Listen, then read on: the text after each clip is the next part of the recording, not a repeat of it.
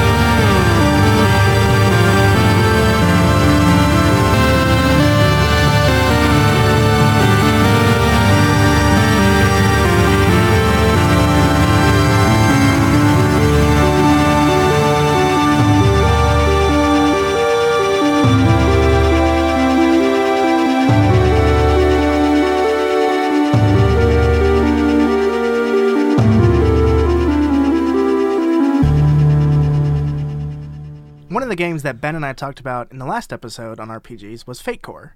The system is pretty easy to learn, and Ben, this was the first system that you ever ran as a game master, right? That is correct.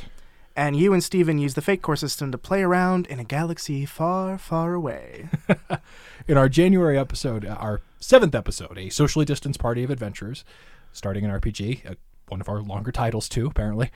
I talked about how I discovered the Fate Core system and what it took to begin playing and learning those rules.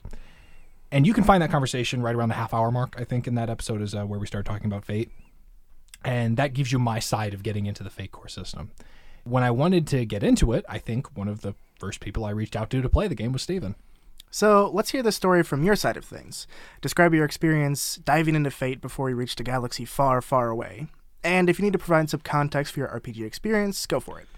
Yeah. Oh man, that's gonna that takes a little telling. So uh, it starts out the gate with reconnecting with Ben. So we hadn't seen each other since 2010.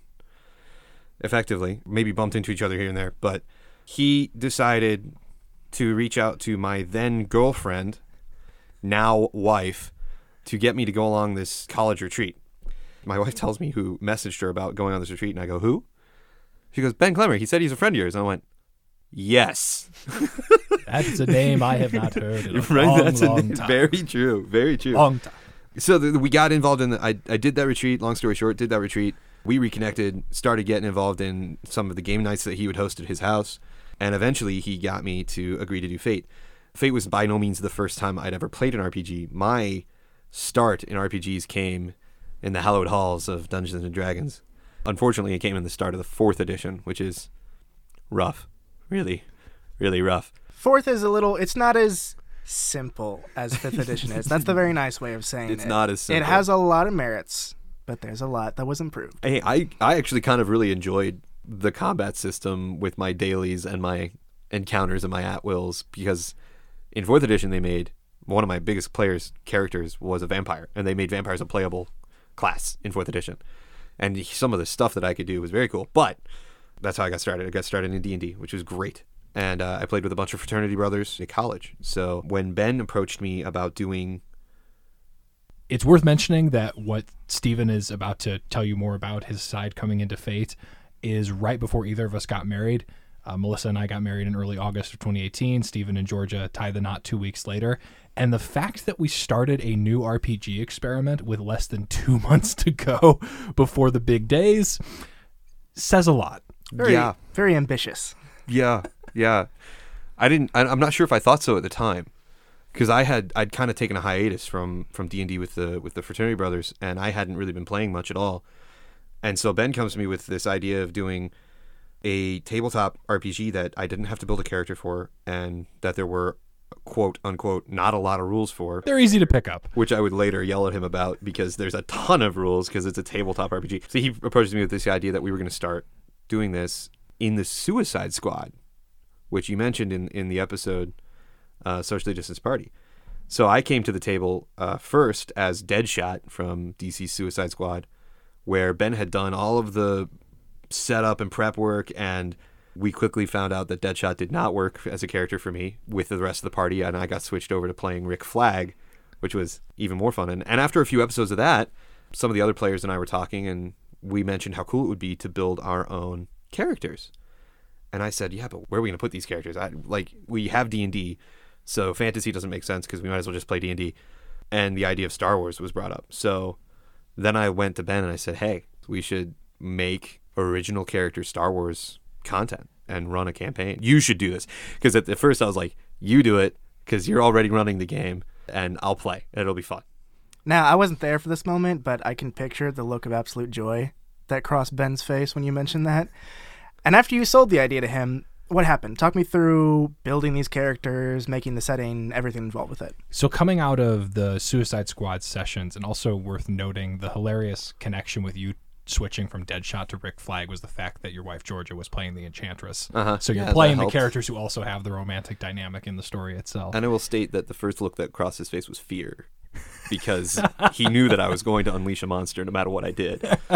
it worked out that Steven knows so much about the Star Wars universe, even more than me. And we were able to start plotting out early on with encyclopedic knowledge of world we intend to build combined with knowledge of gameplay and structure and mechanics of the game. And Fate character creation has pretty simple math. And when we introduced the game with Task Force X, having everyone coming in not having to worry about their characters made it so everyone just had to worry about pl- picking up the game. Just learning about the roles, the checks, the economy of the game of Fate Core. I don't think we talked about that too much in, in the socially distanced episode, where you have what are called fate points, where they're given to you when bad stuff happens to your character, or they're used to compel some of the aspects that make your character who they are. Some of the, the one of them is even called the trouble, the character flaw that is fundamental to your character. And that's when fate points are given to you, but you can also spend them to boost some of your skills to compel uh, special aspects called stunts that can give you specific bonuses in specific situations. And that's a lot to learn and pick up on anyway without even having to build. But Fate, like a lot of other RPG systems, has a really cool, somewhat collaborative process of building characters. And I think there were, I think it was six of us around a table when we first introduced our party and were able to put up some connective tissue between them. And no character knew everyone, but there were some of what the game calls, again, aspects uh, that tied one character to another. And this was really the only time that we've done this in a Fate campaign where we had group around table and everyone gets an aspect that ties them to at least two other characters. Yeah, except nobody built their character together, which was kind of defeated the whole purpose. Everybody built characters with either both of us after the initial conversation of, okay, yes, we want to do Star Wars, but you know the game, Ben, and I know the world, but together we can we can run this campaign. So we made this call to co-DM to co-game master, which that got really interesting. We'll touch on that in a little bit a little bit later. But then everybody built their characters. You know, the players that we were going to have at the table were told, "Hey, we want to do this." They built their characters one on one with either just you or with the both of us, and so they came to the party. And the fact that not every character knew knew everybody really shone through in the role playing because they didn't get to build their characters together, which is very cool. And it especially made a difference when we got to our first session. But before we talk about some of the moving pieces, let's learn who the knights, the pawns, and the bishops were. Let's talk about who those characters actually were, who is inhabiting that world. Mm. Because I realized in the Suicide Squad sessions with Task Force X, I would wind up playing the leftover characters or the additional party members that are kind of the cannon fodder on the mission. If there's no player there who's playing as Killer Croc or Harley Quinn, then that's the character I wind up running. And I realized as the DM in the Star Wars campaign, I wanted to have a character that I was specifically playing, a DMPC. And that was Nukon, who is a Kel Dor as far as Star Wars species go. That's the same as the Jedi Master Plo Koon. So orange, leathery skin, uh, mask, and eye covers. And I pictured Nukon as basically, uh, on the surface, your merchant class shipping and receiving type. Yeah, I can get you there uh, in terms of just being willing to barter and use uh, his ship. Uh, he's also was at one time the the tallest and the biggest member of the party. That did change. Yes, it did. Eventually did change. But it made sense to have a player in the party who had kind of that tanky physique defense, who could absorb a lot of hits, uh, who also was then kind of the paladin type, and he was a quiet, careful mentor uh, for some of the other characters involved, especially uh, another character uh, named Drua, who is a Twi'lek. Visually, I realized uh, in watching the first season of The Mandalorian, th- the presence of this character isn't really a spoiler, but the fact that I think it's in the sixth episode of the first season of The Mandalorian, there is a purple Twi'lek character played by Natalia Tena, the, who we might also know from Game of Thrones and Harry Potter. Yep. Very similar there to Drua in terms of visual, but then Drua had some Jedi lineage, and that was kind of her common thread with Nukon in terms of him kind of being the mentor figure who knows the Jedi history and lore, is not a force sensitive character himself, but was there to help guide some of the force sensitive characters. And the shipping element uh, kind of get away because ultimately we didn't wind up using Nukon's ship for very long. We used a different one. No, we, we used Silk's ship. We each out the gate decided, yeah, we're to have our own DM characters, our own game master characters, because, again, like Ben said, as the DM, you either get the non player characters, which is your job, or if you have a squad like the Suicide Squad, you get the ones that nobody wants to play. Although Killer Croc, I feel like it was completely underutilized and was utilized on a couple occasions brilliantly. C- couple of examples. It would ultimately just be who's on the mission and then who had to drop out at the last second. Yeah. So uh, there were With sessions Fate. where I played a little bit of everybody. Yeah, with Fate, that with uh, with the Suicide Squad, that was very true. But with going into Star Wars, our plan was to have that flexible aspect of Suicide Squad kind of go away, and to have a very consistent party. So we got Silk, who was uh, was my character. He was a multi-leveled spy. To put it simply, he was actually working for the Empire, but not really, and then he turned out to be working for the Rebels, but kind of, sorta, and he was loads of fun to play and to develop. He was connected to one of our other major characters, who was Brack, through some business dealings with his gambling on a swoop bike race. And of course, being a spy, he has multiple He's hedging his bets. He Yeah, has he's got multiple- He has he's multiple got- outcomes he's okay with. He's got multiple outcomes that he he's willing to willing to make money on, but he's also got multiple aliases that he can draw from. That was kind of the key concept to his character. Now I'll kick you if you don't talk about this, Stephen. But Silk is a reference to one of my Ah, favorite Yeah, he totally book is. series Totally is. from a kid, which is the Belgariad, Yes, written by David Eddings. Yeah, I definitely stole the character concept from David Eddings, who's brilliant, brilliant writing. Uh, where Silk in the in that is a professional spy. It's what he does. He is one of the good guys. He's a little bit less shadowy motived, although he never you never really know what he's going to do in that series than my Silk, who for a while we got the party thinking was a double agent because he was, and so he had all these multiple identities. the first one that we meet when he's talking to Brack in our first session, was essentially a cowboy in space. Yeah, and so Captain Eldabar was the first alias that the party met, um, and he and Silk are synonymous. He was, I mean, loads of fun to play, and he was mostly only connected to Brack. Brack was played by one of our really good friends, and he was a young Imperial cadet. He was uh, training to be a pilot, and he was kind of this street rat, streetwise kind of a kid who would bar back at this local pub that everybody was going to be at to bet on the swoop bike race. That's how he met Eldabar, who just kind of seems like a bar rat.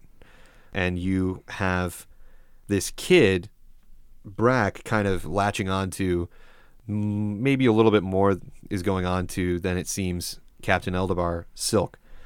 And as it turned out, Brack was actually the best pilot. So even though we eventually ended up on Silk, Captain Eldabar's ship, You had a clear first choice for first officer. yeah, we had a clear first choice, but also we I had a history in Fate of not being able to roll drive or flight checks to save my life. So I was very careful to make sure that somebody else in the party was picking someone who could do that because I wasn't about to kill the whole party because I can't fly. The dice gods are cruel. They're cruel when they need to be. Um, I was good at almost everything else, just not driving a vehicle. Yeah, if you Ever. were if you were behind the wheel, it wasn't going to go well. And Oh, it doesn't matter what character. Every character I've played in Fate has been garbage at doing that, and I don't know why. But that's beside the point. So then you got you had Brack connected to Saf, which was an interesting complication. Saf was an interesting character for a number of reasons, yeah. And she was a counterpart to Brack. They're both Imperial cadets. And she also was not our brainchild because she was a character that was a connection for the character Brack coming in. And our friend Casey, who played Brack, said, Hey, here are some of the people that Brack knows, which that's character building kind of 101. You do have some connections in Oh, the world. It's just Saf was so close in universe and also gave us an opportunity. Given our first session centered around a street race and Saf is competing in that, we immediately have a vested interest from one of our characters at the table, thanks to Brack wanting to make sure that his friend ideally wins or at the very least doesn't die during the outcome of the race. Yeah, you got the feeling that the race was definitely a high stakes pod racing kind of a deal where not a lot of people make it to the finish line in one piece. But Saf wasn't originally intended to be a player character, No. um, And and she became that way. she did. And that we'll definitely get to because the first and I, I always think of it in, in seasons the first full season that we did of star wars fate to this day it is the fate campaign that i've run that has had the most control of characters affecting the outcome. The suicide squad stuff was so mission based they were going to get from point a to point b pretty much regardless of the tangents even though playing out those tangents was always going to be really fun for the most part Oh yes, anything with Captain Boomerang turned into highlights of of the Oh, gosh. sessions. Well, the fa- and yeah, when we started you guys as Deadshot and Boomerang, and instantly you both have shoot as your best skill and instant rivalry. Yeah, no, it was Yeah, very it, funny. It was great from the start. and then later seasons of Star Wars, we kind of moved away a little bit from some of those outcome based storytelling, just because we had elements that we knew we wanted to get to. Because our later on we got to a mystery or, or more of a sandbox element. But season one, everything was still contained, but the players' decisions definitely affected the outcomes, and we'll definitely get delve into that a little bit more. Uh, We had another character in the group named Nero, who essentially was a saboteur. He was former rebellion and resistance. He was still on Corellia and hadn't left, and was kind of harassing the Empire where the opportunity would present itself. He also was Alderaanian. In our universe, we set it up so that the destruction of the Death Star happens right at the beginning of our campaign, and that's the timeline that we're in. We're starting right with the end of A New Hope, And we'll talk how we got to universe. that. Yes, We'll talk about how we got to that as soon as we get through the characters, absolutely. which was fun. It was very fun. But it means when we meet Nero, he is basically coping and not Yeah. well. So Alderaanian Alderaan, that's the that's the planet that Leia is from that they blow up in episode four. You know, everybody sh- hopefully knows that, but just in case anyone's listening and they don't, um, I'll I'll drop that right there for you. And we got an interesting dynamic with Nero right out of the gate because Drua, through her own situation, was actively interested in the race having a different outcome than Saf winning it. So our friend who's playing Brack is rooting for one thing. Meanwhile, our friend who's playing Drua has asked Nero to help rig the race by blowing up a bridge and changing the course and hopefully the outcome along with it. And so we get some tension with our characters right from the Yeah. first session. Actually, I think at, at by the time all everything was said and done, we had three different bets on three different racers. Oh yeah. plus Silk hedging all of those against everyone else as well.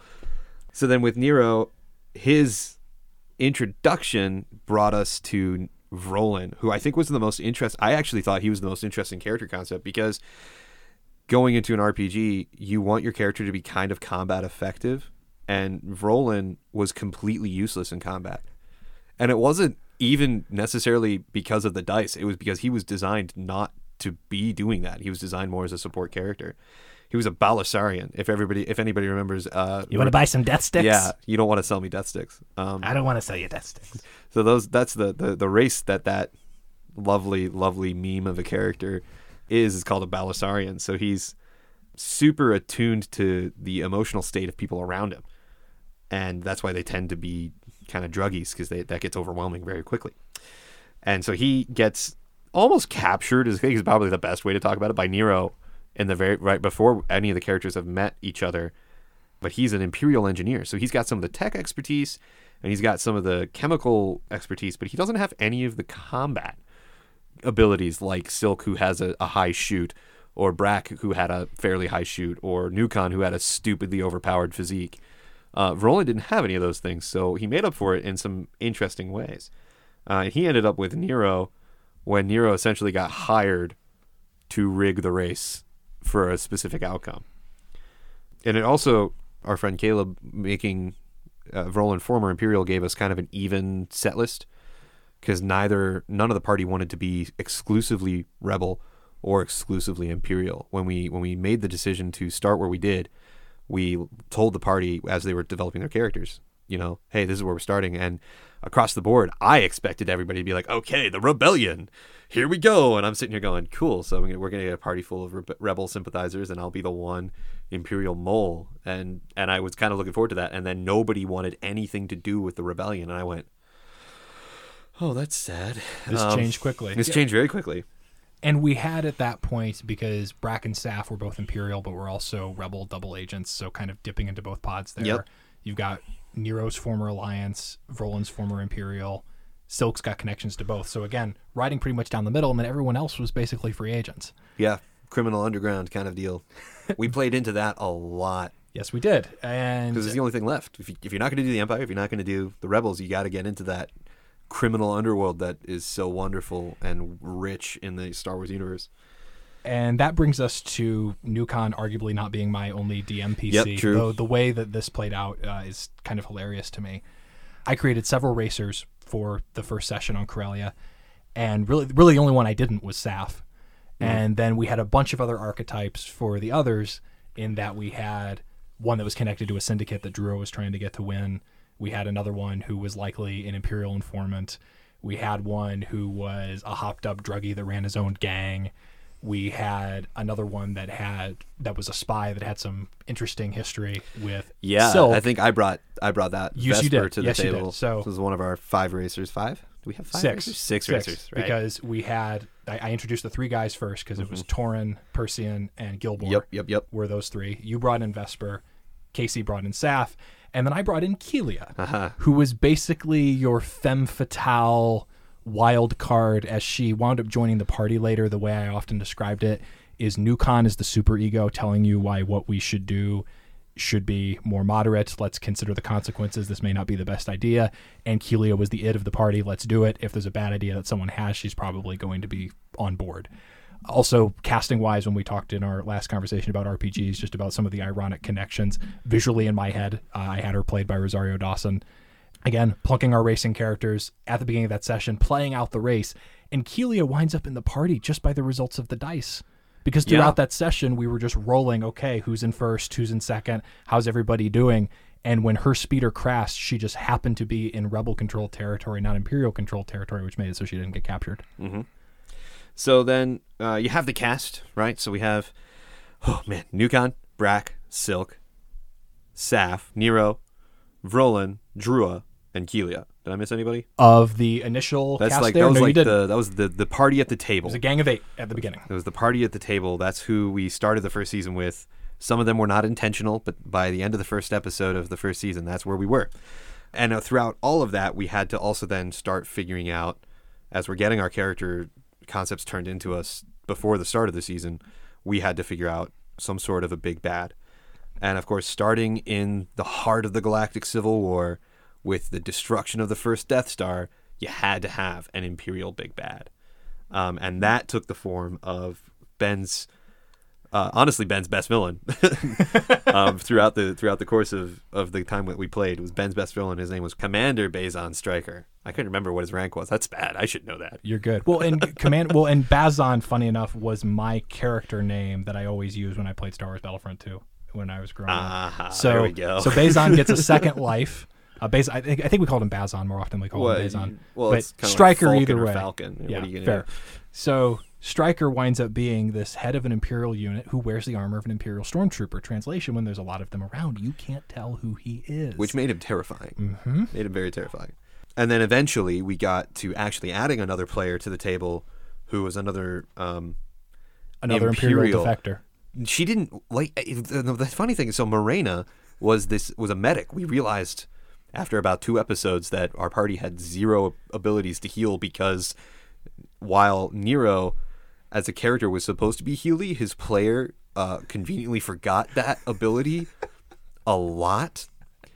So we had no we had no healing type, and so we added in another friend of ours to I, the I, table. I would also argue that we just didn't have a healer who had the a, skill like that in Fate is going to be lore. Yeah, based- that's true. It's just a catch-all uh, skill in Fate that if you have a knowledge of something really specific, it could be a lore, and that could be anything from a knowledge of like a history subject to something medical for your healer. Mm-hmm.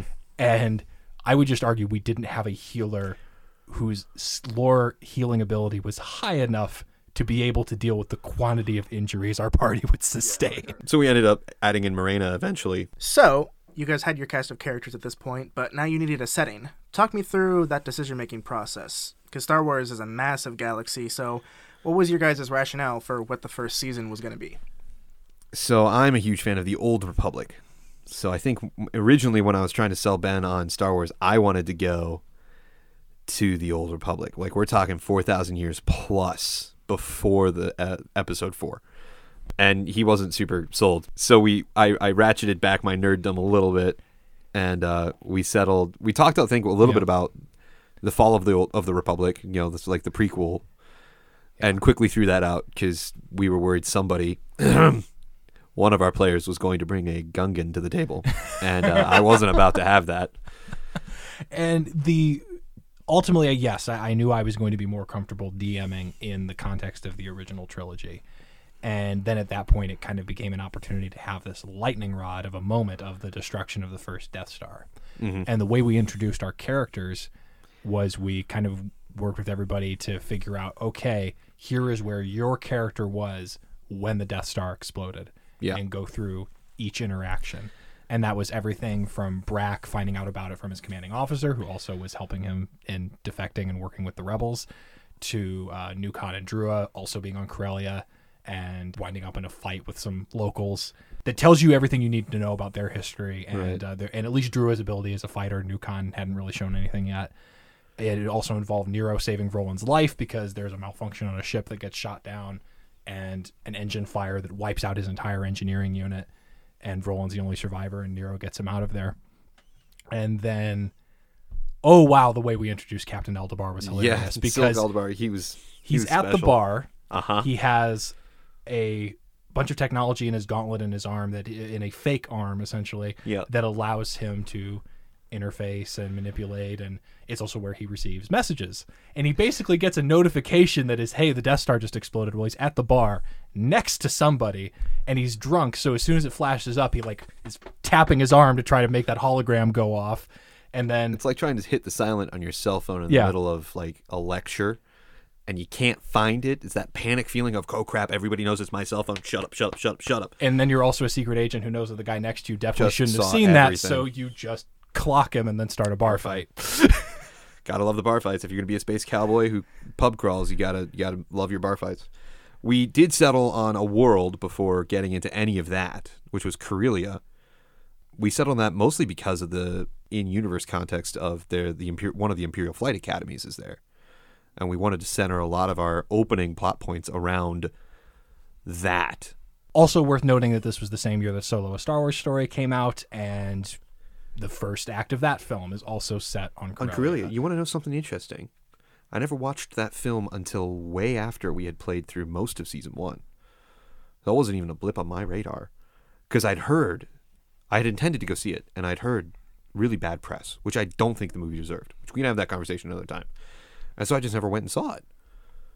And so I didn't even realize. I did know that in the old canon, pre Disney Purge, uh, which is how I refer to Dis- the Disney takeover, the Purge, which I most I think most of the internet refers to it as the Purge, but whatever.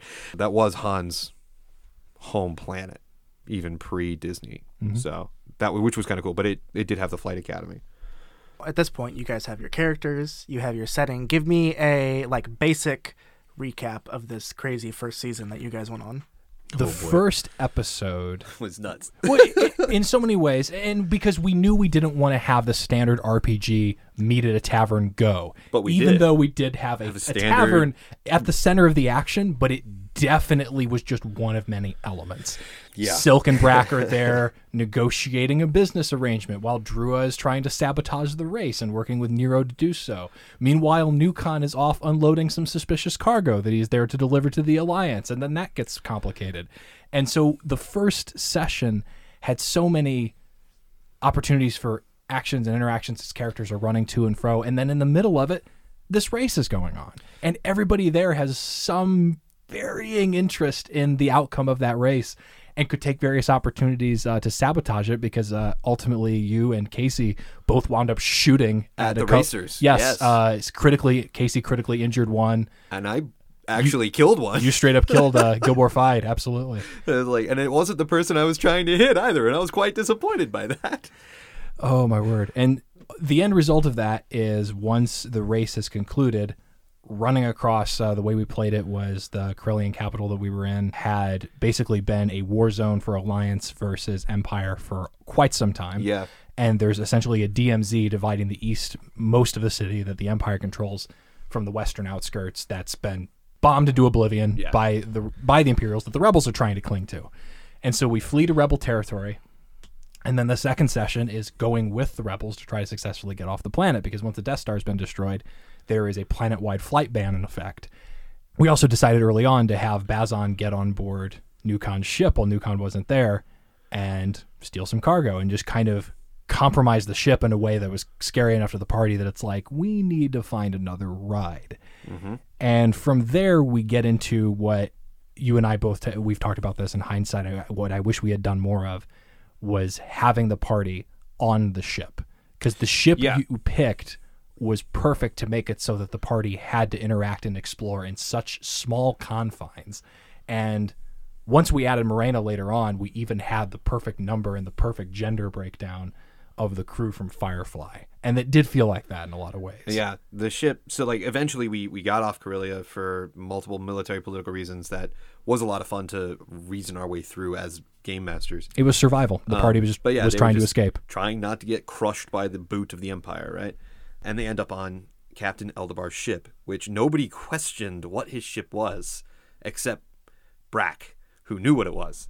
And I took a ship from the old canon called a VT 49 Decimator. And it's essentially a large strike vessel. Not massive, but large enough to fly in a whole squad, double as a bomber. Like it had a lot of functionality, but it also had crew cabins, a mess hall, the flight deck that you, you know, the command deck, and then maintenance base. It was big enough, it was comparable to the Falcon, uh, which I think provided a lot for the movies. So why not? You need that for your party. And uh, the only person who knew what it was because of their his training was Brack, was Casey's character, and nobody questioned why the space cowboy had a super secret elite imperial vessel. I'm still amazed that nobody called that out, but that's okay. But some of the best, yeah, some of the best character interactions we had in season one were on the ship.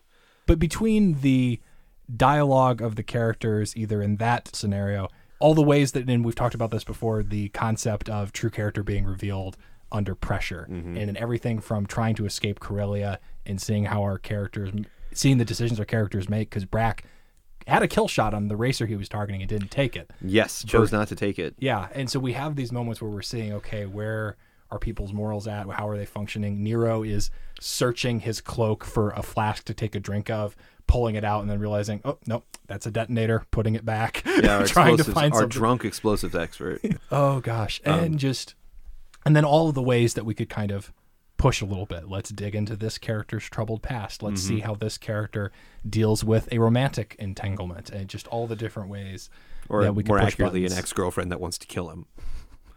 Yes, I mean, Vesper did shoot you in the first session. That is he did. fair. She did. She did.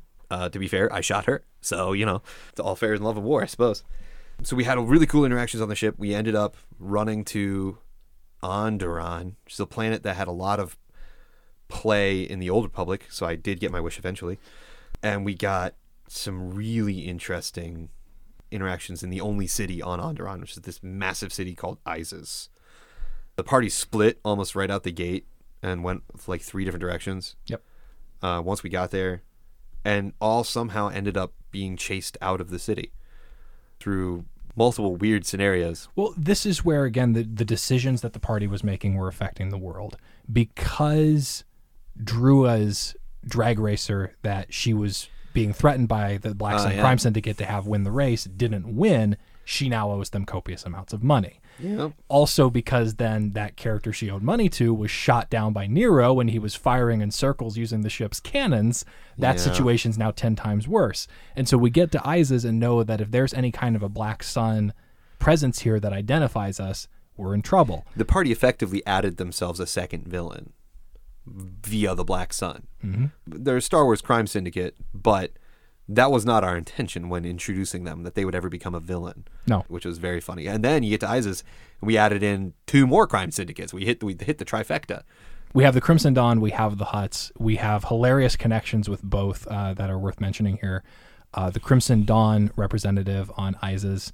We had that character have a romantic connection to Kelia from past dealings. We also had that character visually being played by Pedro Pascal, but more in the visual mold of Oberyn Martell from Game of Thrones.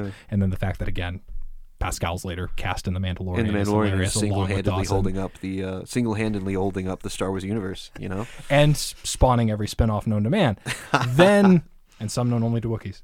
Then the other side of that was the Hutts, where we pulled from a game of Betrayal Legacy, where Casey is playing a character whose name he would only say in the most annoying voice possible. Baldwin. Jabalwin, and and that sounds Hutt-ish. Not so, really. So that, it sounded Hutt enough for us to make Jabalwin the Hutt. I the think we hut did it mostly actually to tick off another player who happened to be at both tables. That is fair. And, And just because their reaction was perfect. yes, and that is where we play out from there. So there, so there's that scenario. But basically, then at that point, it's the party trying to make dealings on Iziz that go so south so quickly because we're bargaining with people we should not be bargaining with. And as Stephen mentioned, getting chased out of the city to another landmark outside of Iziz that then gave us two more sessions worth of content. Yeah. So we ran outside of the city and ended up at an ancient temple inhabited by a very, very mean, nasty Old Republic Sith. So I really did get my wish about the Old Republic because we kept working it in. So we ended up at this temple and this evil, nasty, mean Sith by the name of Freedon Nadd uh, possessed myself because I wanted a chance to be the bad guy. And it worked out brilliantly. And this is where, again, I think we all have an appreciation for RPGs because the ways you can create tension, it is like you are the character living through the story and mm-hmm. experiencing a scenario where you are far outgunned. You are up against a force using enemy, and no one in your party is anywhere near strong enough with the force yet to pose a strong threat. And the battle against Nadd, in terms of just the game mechanics involved, we set up i think at that point we're up to session five and what was like an eight session season arc. Mm-hmm. We set it up so you basically had almost two sets of damage. Like basically you battle the boss down to it's like all right we've got their health bar empty. We're good. Wait It a second another color Now- behind yeah that. huh that's exactly what we did. So suddenly you reset. You're still going. You're even angrier now. We keep our boss our enemy on the table. And then the other side of it was as that session went on we had characters slowly getting eliminated from the fight. Mm-hmm. And it worked out in that uh, I don't think Lucas was able to join us for that session, so Nero was the first one to go out. But Nero also was the first one to go out after blew me up. after he planted a detonator on Nadd that self-destructed and It was, you, it was yeah. that was painful. Like I was worried that our boss wasn't going to be bossy enough because that hurt. Yep. And then Nero sustains an injury that takes him out of the fight. Uh, not long after that, Kelia gets taken out. And then I think after that, Saf. So basically, we're paring down to the players at the table, one character each. Mm-hmm. Uh, because at that point, also, it's worth noting Casey was playing both Brack and Saf, which got Yep. interesting. Got really interesting in the next seasons. So we're down to Brack, Drua, and Vrolin, because Nukon also at that point is pulling out the injured and helping get people to safety. so we're down to those final was also dealing with his own possession at the same time. Yes, he was because we, We had to balance out out Freedon Nadd's uh, spirit, so I threw in another Old Republic because I said I was getting my wish, and I'll I'll say it probably four or five more times before the episode's over. Um, we threw in another Old Republic Jedi who has a really cool story. I I advise everybody to go check it out. His name was uh, Ulic Qel-Droma, and he was bouncing around Nukon's head, kind of helping Nukon guide the party. guide the party, but also specifically guide Drua's force awakening to help beat up the big bad.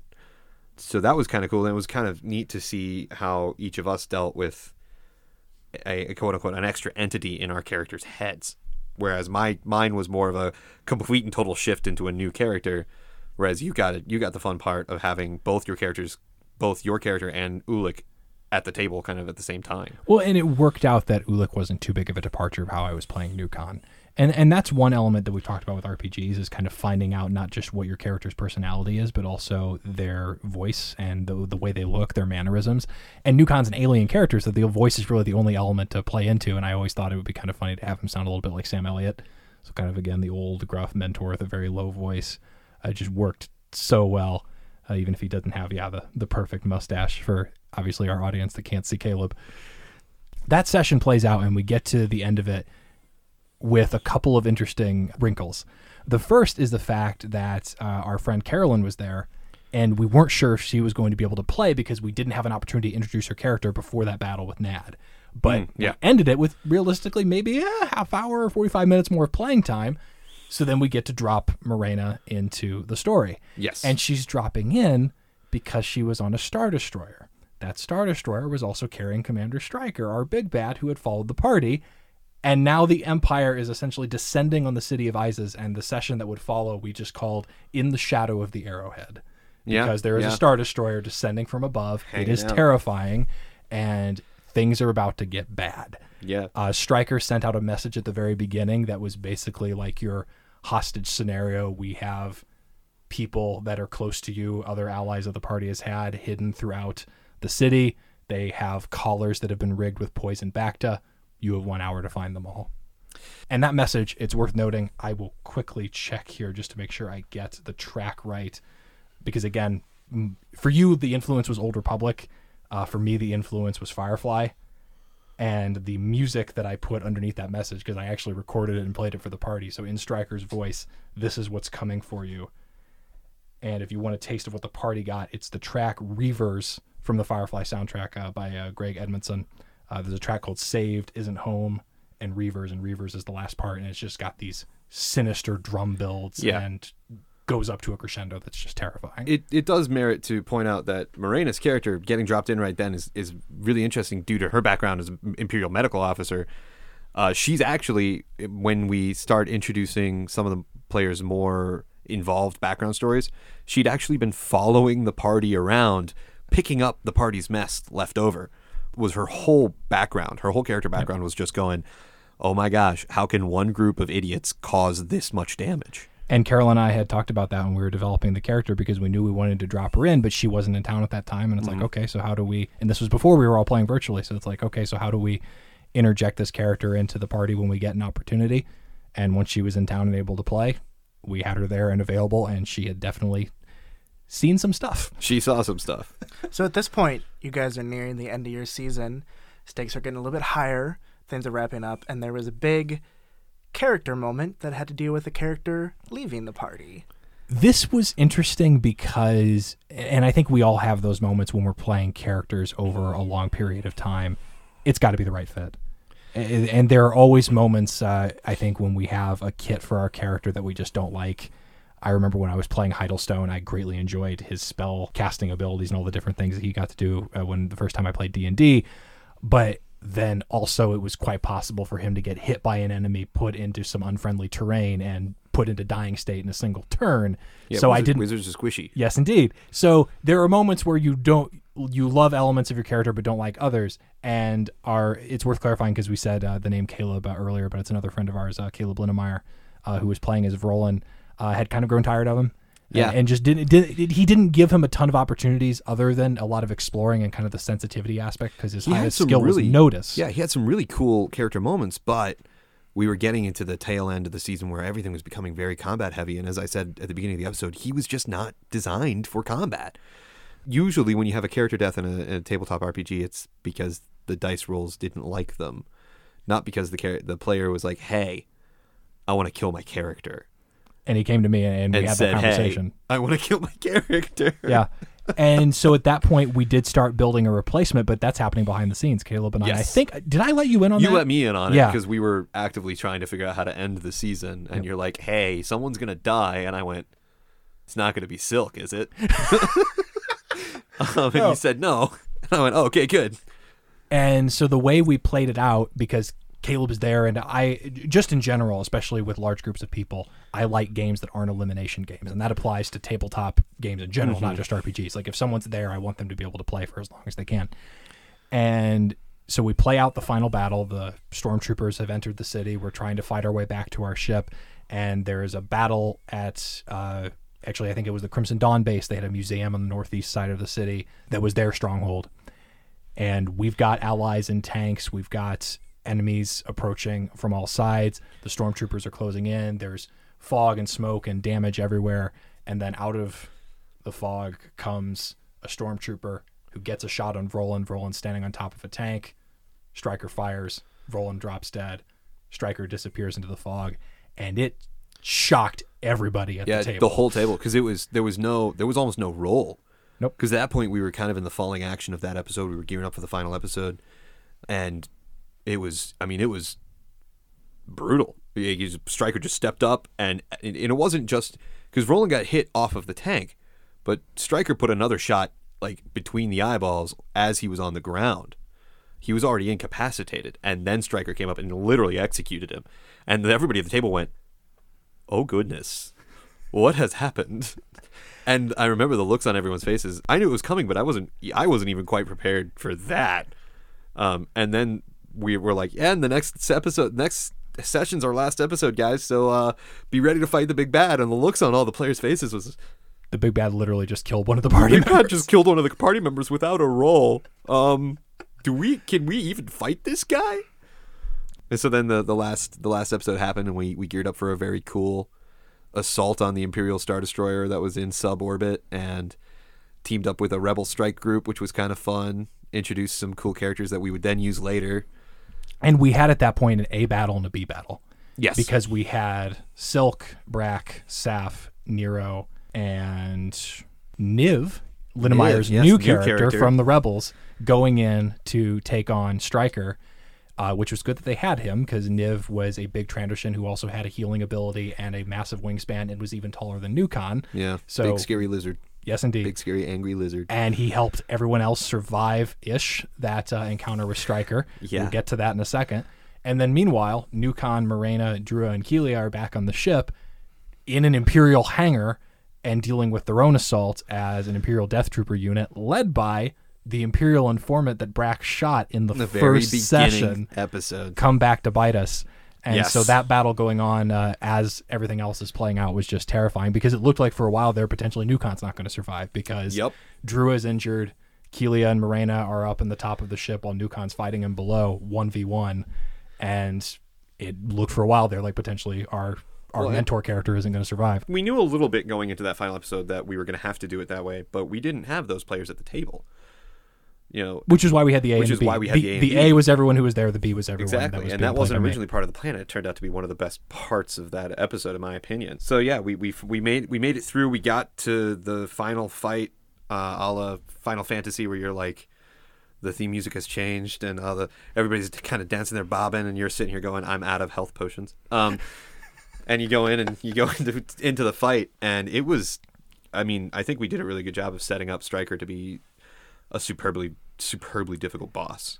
and they come in and just picture a room with ultimately something I feel like the sequel trilogy kind of leaned on more, just like the ambiance of like just red lighting, a bunch of stormtroopers lined up in kind of a semicircle, and then Stryker's voice resonating over the top, just going, "You are about to experience what is known as a shell game," Yeah, because they don't know which one he is. Have no. That was that was part of one of the best aspects of him as a villain was you didn't know who he was or when when he, where he was when he was there.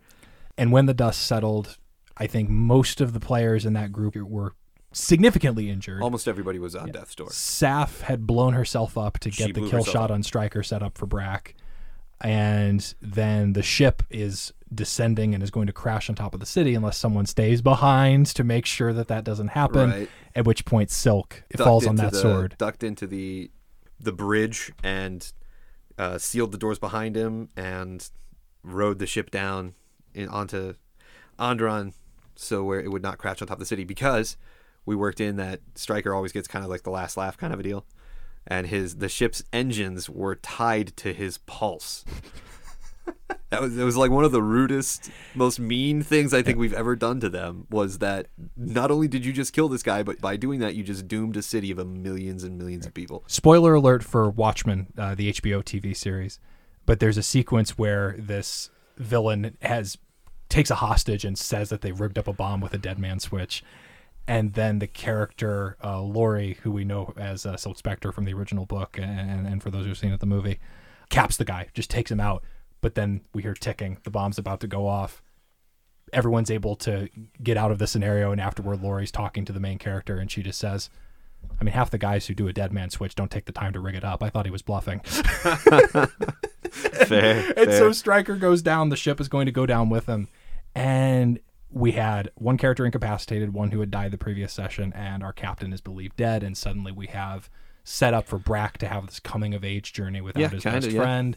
And the, the planting seeds for future seasons, but in so many ways. And, and Stephen, this is something you've been a little bit critical of, and I and I completely agree with you, is that season one, our first eight sessions of that Star Wars campaign, were the only time where our characters didn't have plot armor. Yeah. Where they went in and the stakes and the danger felt real. They were potentially not going to come back from a mission or a scenario that they were going into. that was one of the challenges of doing this, doing the whole Star Wars journey. The way we did it with having both of us DMing was at some point we really did care about the story we were telling, obviously, but we also felt it also felt like, well, sometimes it kind of felt like, well, Ben doesn't want to kill this character, so I can't kill this character, or I don't want to do this, so Ben can't do it this way. Um, we started getting we butted heads every once in a while. It wasn't anything major. Obviously, we're still friends. We're still here today doing this, but Yes, indeed. yeah, that first season was the only one where I I like to say about my D and D campaigns, the threat of death should be ever present. And it was really the only time that, that that was. One of the cool things about doing this Star Wars journey, setting season one aside, which was really a lot of fun, was the players.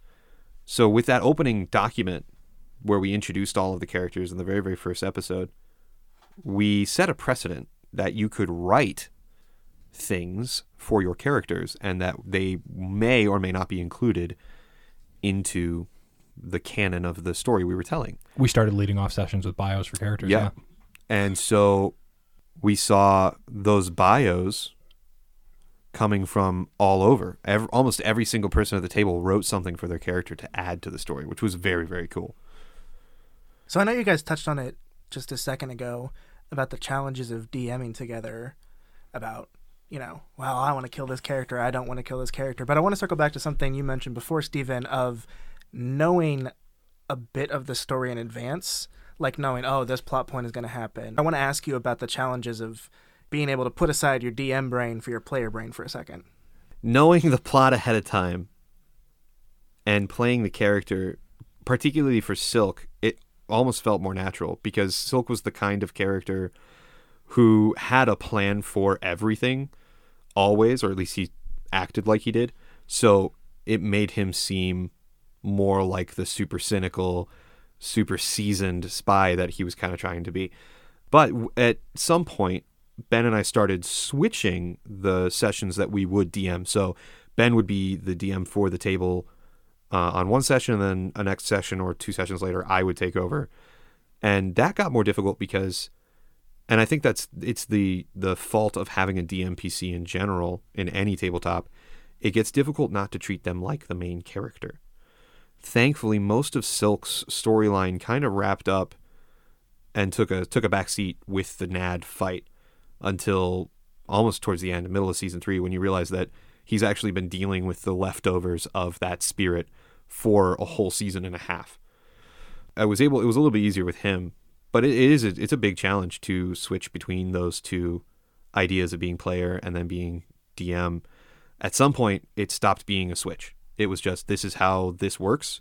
Because when we played for a long time, Well, and it's one of those things where, and this is why there's a variety of reasons why we wanted to make the focus of this conversation the first season of the Star Wars campaign, just in terms of how contained it was, and even then having nine players in your party, Got even when be. some are NPCs, is pretty much the upper limit.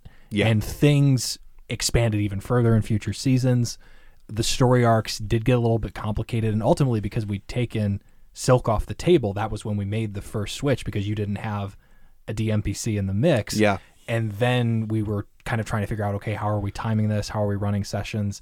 I think there was one session where I kind of had to run it at the last minute. And it was like after I had gotten back from a trip down to a Comic Con and was running it on like two hours of sleep, Yeah. which is not a good idea if you're a game I don't even remember why I couldn't be there, but I do remember this happening. Yeah. Um, and so the way we had things set up in that first season, just meeting up periodically to say, okay, for the next couple of sessions, we're looking at this general arc. But then our players are still completely free to affect the world within that arc. We mm-hmm. don't know exactly what roads they're going to down, go down, who they're going to interact with, how different things are going to play out.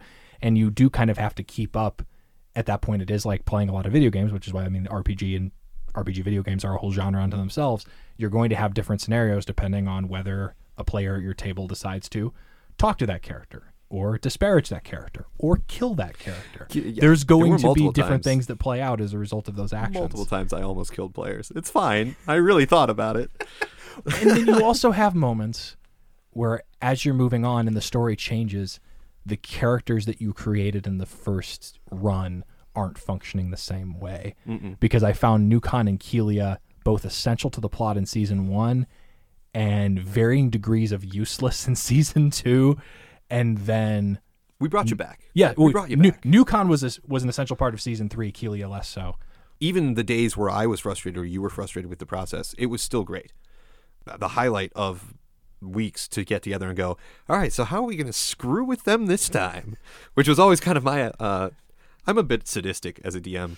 Uh, I don't know if you knew this about me, Caleb, but I'm really not really not nice as a DM. So my my goal is always to see how uncomfortable can I make my players. More realistically, how much can I make my players fear for the lives of their characters? And We you haven't played together yet, but one day. One day. I'm looking very forward to it. and you've played RPGs with me, and and that means yes, in this dynamic, I was good cop. Pulling this off took the right group assembled at the table. We had the time, and we had a wonderful partnership to execute what we were doing. It- because it, when we started out again, encyclopedic knowledge of world, beginning and getting stronger knowledge of game system, and then ultimately it was just let's talk about what cool scenario we could put the players in and different cool things we could build like figuring out and this is why again i, I really like the fate system it's really easy to modify you're going to break the game a few times if you Oh, we along did. the way We did. Giant snake to fight giant lizard. That was broken. that was fun, but it was well, it wasn't. It was fun, but it it was also broken. Yeah, and and but but with the right partnership, you can make it work, and you can find your way through the challenges you have. The same can also be said for for podcasting, which is why it's been such a joy to get back in the studio with you guys, and and I say that looking at the two of you as well as our friend uh, John Dawkins on the board, and I know, obviously, never's a long time. I'm sure we'll circle back to the Star Wars campaign someday, and at that point, we'll have more stories to talk about when we come back here.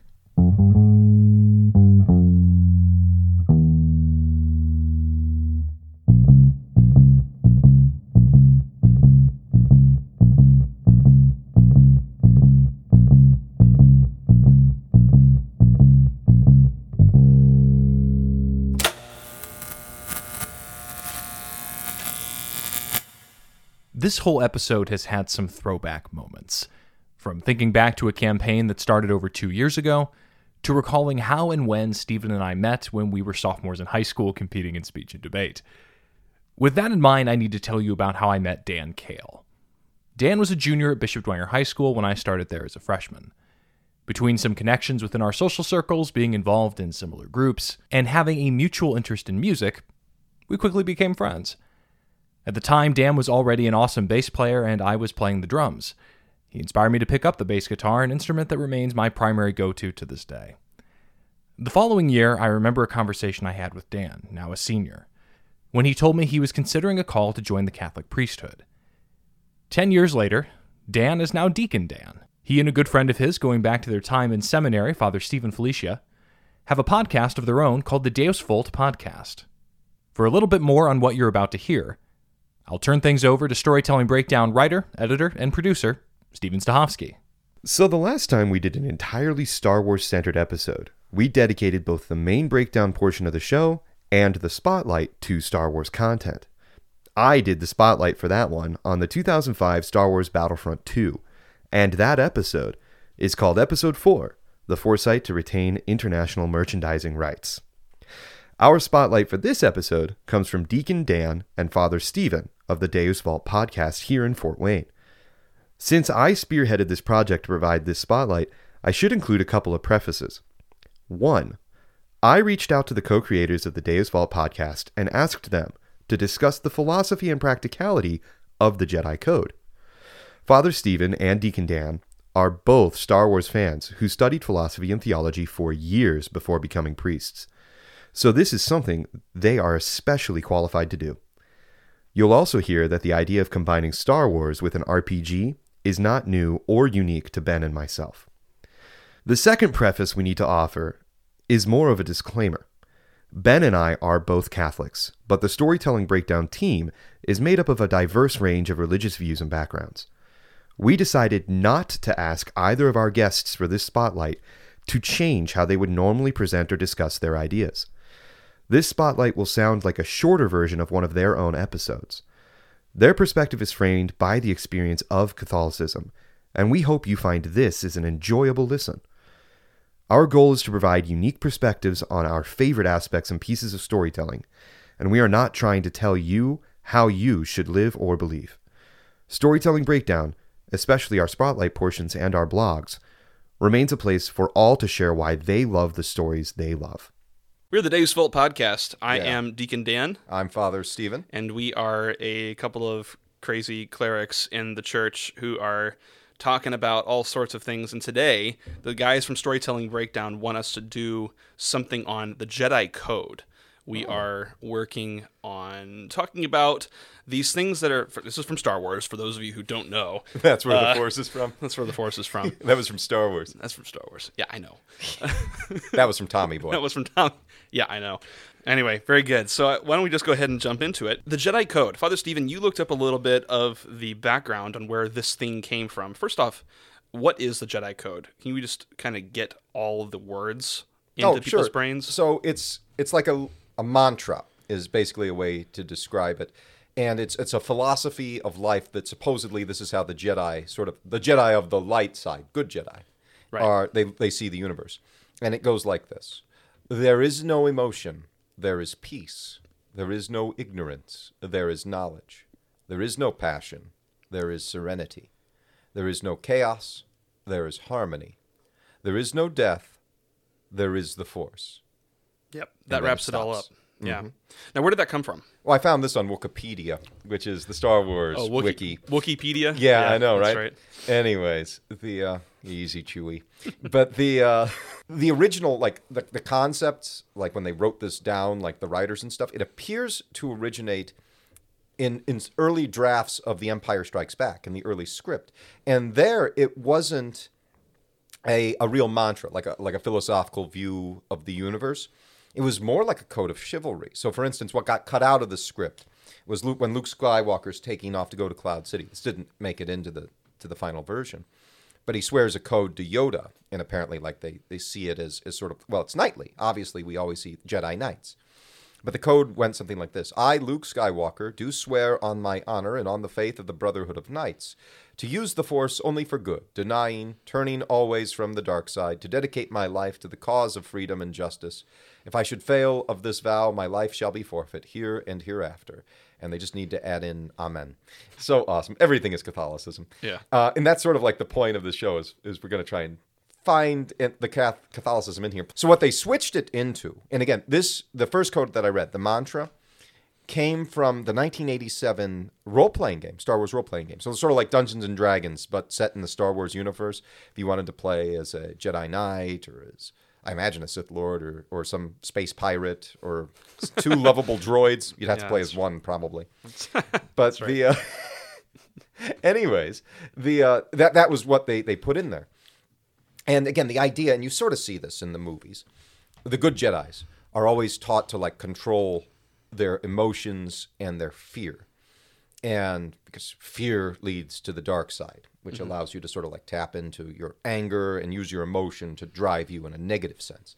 Yeah. But if you if you master that, then you're sort of like at peace with the cosmos. You see that as like Luke standing on one hand as he like lifts rocks and holds Yoda on his foot. Mm-hmm. It's really a good scene. And the the opposite of that would be Anakin, who falls to his, you know, over emotional stance with Padme, and Man, is he over emotional. Yeah, it's true, and to to a, to a, uh, yeah, major fault. but uh, her away from me. you Yeah. will try. Sorry. anyway, fortunately, intellectually, we have the high ground here, and Ah. Go on. so so yeah kind of juxtaposing luke and his own father one definitely sort of gave in to what the jedi code stands against and one sort of uh, is able to is able to live it well Right. He supposedly. masters he masters the code. And that, again, like as you live this sort of mantra, the more you understand, the deeper you understand this sort of like again, I'm going to just say it, Zen Buddhist kind of mindset. The closer you are to the force, the more you can utilize the force because you, you understand the greater reality that's beyond this reality. Right. So, yeah. anyways, so i think i think maybe it'd be helpful to sort of get into some of the details here and give a little bit more of a uh, theological perspective on on some of the parts of the code. When it comes to the author of a, of a book or of any any story yeah. very often there's sort of a literary mindset that says that once the the work is out there it sort of has a life of its own. It's really not connected to what the author thinks about it anymore i'm not sure what i think about that but there that seems to be sort of like a literary idea or you know a, a, an idea in literature that it's not really about the idea that's being given by the author so much as it is like what the story tells for itself perhaps the fandom is though is really the keeper of the canon, so to speak. Right, exactly. But I think what needs to be said is that like it seems that George Lucas when he was writing a lot of stuff Mm-hmm. was really leaning heavily on a lot of philosophies and theologies of of far east, you know, Sure, religions, sure. Buddhism, Mystic and- mindsets. Right, all these sort of things. And there are certainly elements that are involved in you can even see it here in the code. However, if we really if we if it's true that any sort of literary thing or any sort of story kind of takes on a life of its own, it is sort of separate from any anything the that the writer was using to sort of underlie the thought. Right. Well, I'm pretty sure George Lucas wasn't involved in, in the creation of the Star Wars role playing game. I mean, the rights belong to him, I'm sure, and I'm sure he made some money off of it. God bless him. Yeah. But the uh, but like somebody looked at like what they saw in those movies and then extrapolated from it and said, well, this is is like this mystical Zen like. There is, in fact, the reality you encounter is the illusion. Is sort of the tone of this. Right. And the truth of it is you are actually at peace. And and we were just talking about the martial artist Bruce Lee. And Bruce Lee had this this philosophy about how you had to be like water. And so like you just moved around your opponent and you were able to wear him down and encapsulate him. You were never frustrated by him, at least you shouldn't be. And so and thus you were able to conquer him with ease and, and with with, you know, fluidity. And so I mean, let's just go through this code because there's there's value in this. Catholicism teaches you that your emotions are a good thing provided you are ruling them and not the other way around. Anger tells you what's injustice, for instance. You know, oh, I'm angry. Why am I angry? Because I'm experiencing some level of injustice and it should be corrected. That's the source of anger. Okay. So what happens? Do you let that drive you, or do you master the anger and, and sort of use it for the proper good, which is in whatever situation may be, I can help reset the situation. And you think about combat, for instance. It's very hard to give orders when you're fighting for you and your buddies' lives and not be angry. But if you allow yourself to be so enraptured by the emotion that you're blinded, you're probably going to get everybody killed on your side. Whereas, you know, because I just want to pursue the enemy and get them. Uh, so ideally, in combat, you're using that drive, that emotion to do something. Well, the Jedi Code says there is no emotion, there is peace. And the idea behind that, I'm pretty sure, is that they see the emotion as, I don't want to say purely negative, but that seems to be the case. Yeah, that seems to be the case. And I think a Catholic twist on it would be to talk about um, the gift of the Holy Spirit, self control. Like, like there is there is room for, you know, a, an idea that it's like okay, we have emotions, but they aren't the thing that drives what we do. They might play a part. They might be sort of an underlying factor. They're a part of our human nature. Right. All these sort of things, but but being able to sort of act in the world with with not just having that as the only driving force you know having perhaps virtue Right. in you know in in cahoots with our with our uh, emotions Then there's there is no ignorance, there is knowledge. Now this is interesting because this is a very westernized mantra of a far eastern concept. Yep. Because people because it really is like it's clearly written by like someone in America or in in Western Europe Right. uh, on what like they think makes sense from from a, a far eastern mindset. Because oftentimes this is compared to like Buddhism, and there's a lot of of discipline in Buddhist monks, and they can do incredible feats of strength because they are so so self-disciplined. Mind over matters is the classic line, and they can do crazy stuff. Great, praise God. right But what's the point they're going for? The point they're going for is self annihilation. And now I, I don't mean it like from a suicide standpoint. They actually don't believe in that. Mm-hmm. They believe that's giving in to despair. right But self annihilation from the standpoint of if I can realize that I am in fact nothing, then when I do pass away, I will become nothing right and thus suffering ceases, which is they see as the ultimate bane of existence. But existence you see is an illusion, and all they have to do is realize that, and they stop being. yeah So, like I said, this is this is very Western, It- because it says there is no ignorance, there is knowledge. Again, there's sort of this negative comparison with, say, emotion. When I'm angry, I don't think. I don't have a grasp of of the reality around me and what's truly going on. So there is that sort of again, there's a sense of like peaceful control here. But if I empty myself of my ignorance, suddenly I'm like more alive to the universe. right there's a certain degree in which this might sort of be useful because again in so in in six words or seven words on the page you're not really getting very much of the philosophy underneath what the words actually mean in the Star Wars world. So for us, we have to sort of read these and, and put the meaning underneath it sure. to make it make any sense of it. But in that situation, like when we someday, please God, die and go to heaven, we see things as they are.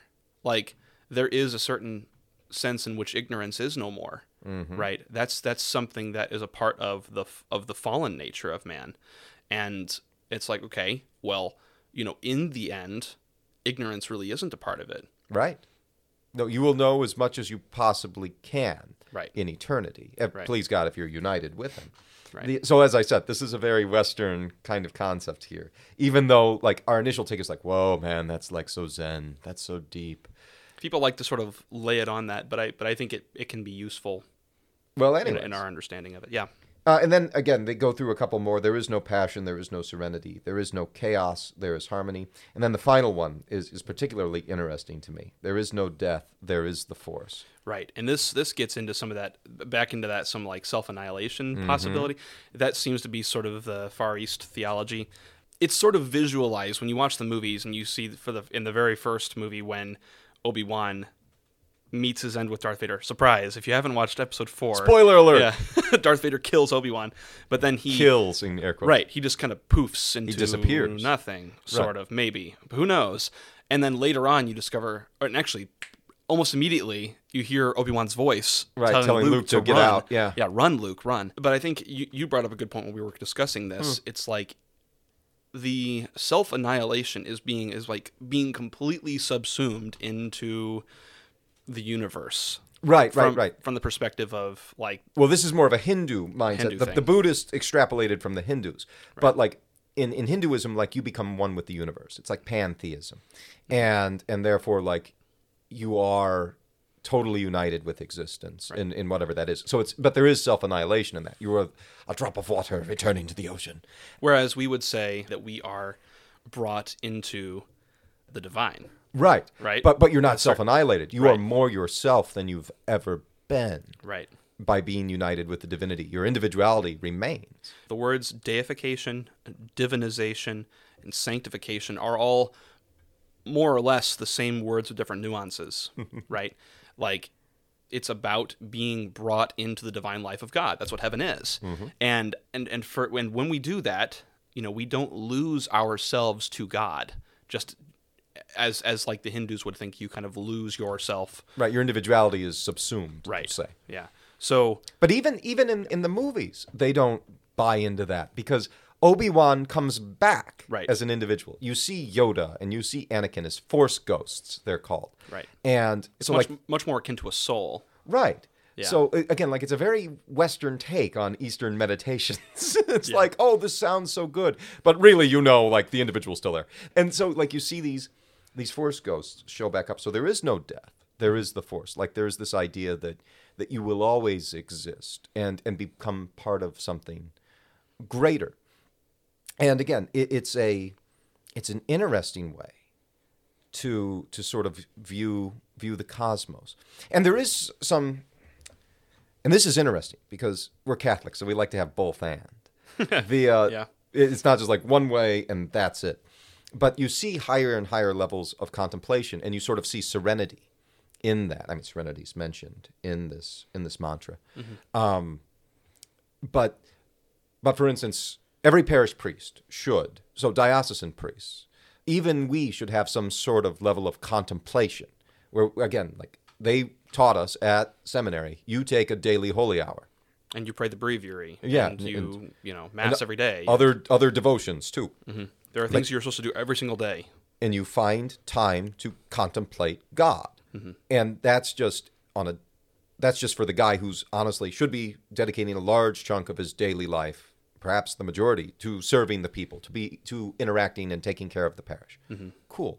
Yeah, many priests, whether they're religious or secular, you know, diocesan priests or religious order priests, mm-hmm. as well as the lay faithful, are you know what we call in the world but not of it, right? I mean, it's it is a, a sense that we do have to put aside that time of dedicated prayer and contemplation so that we can be well prepared for that being brought into the divine life of God when it does come. You know, that's a part of sanctification. That's a part of that's a part of our life now. It's like it's it's like a scrimmage, you know, for a for a sport. Like Yeah. the reason you play the scrimmage is so that you can be well prepared for the big game when it comes. Like the reason you do these things on the order of contemplation now is because you need to be sort of in a certain sense well prepared for when contemplation is the thing you're doing because that's what heaven is. It's it's like perfect contemplation of the divine godhead. Like yeah, that's important. If you step away from like the secular priesthood and you look at say like the religious orders, mm-hmm. you will find higher levels of contemplation in that. And I mean, you can sort of see this in, in the Star Wars universe. Obviously, the Jedi is supposed to be like the, the grand poobah of like mastery of the Force, but then there are other people who are interacting with the Force at varying levels. Leia, for instance, in mm-hmm. the original trilogy, seems to have some high level connection with the Force. Because, spoiler alert, she's Luke's sister. And then there are other characters too who seem to have minor interactions with it, Mm-hmm. or quote unquote Force sensitive. Right. But this whole idea of sort of disappearing into nothingness, even the Lord himself says, you know, without me you can do nothing. Right. So in a certain sense, like we our strength does only kind of come from him. Right. When we when, we, when you get it down to Oh, without the, me the you can do nothing. terms. Right. Without me you can do nothing. And Yeah, I think people people who enter into very very contemplative religious orders, especially monastic communities. I'm thinking of like Carthusians, the guys who basically live as hermits but in communities. They have mass together and they they pray together. The breviary, the liturgy of the hours. Those kind of communities are very much about disappearing from the world.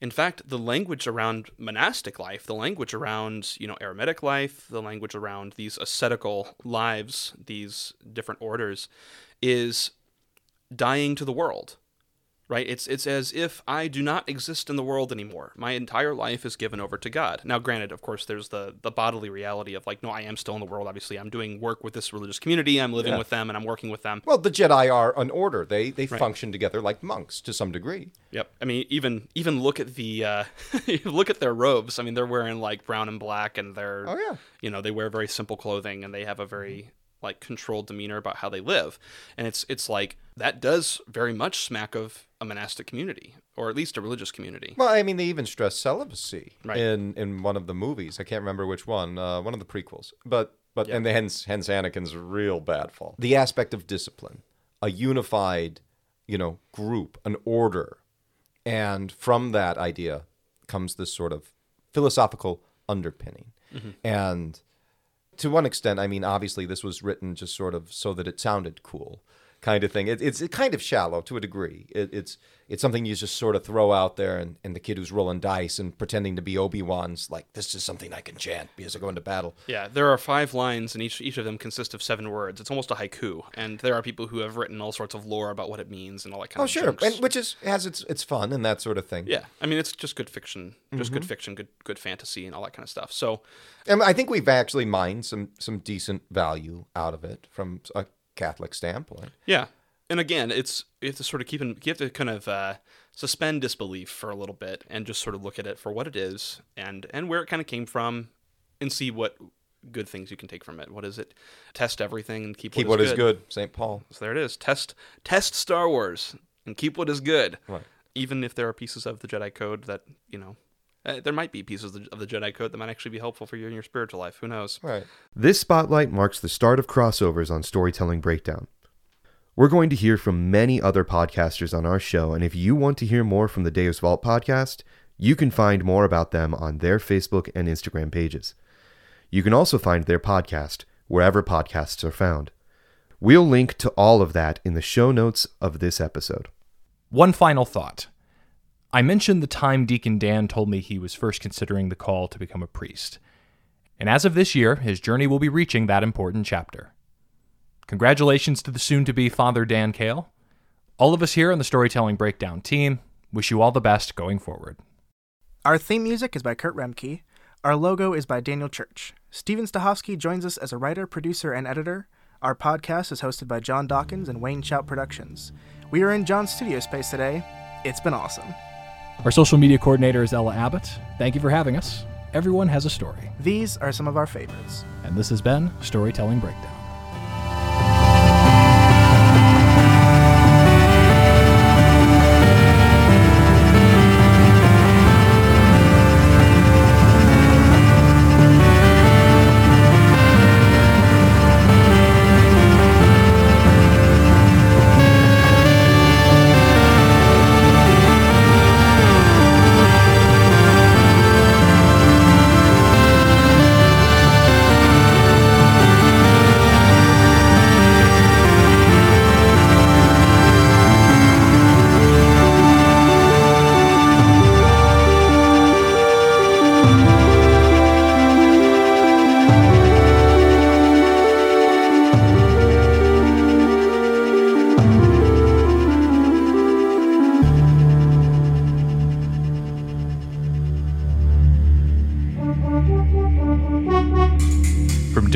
WSP, Wayne Shout Productions.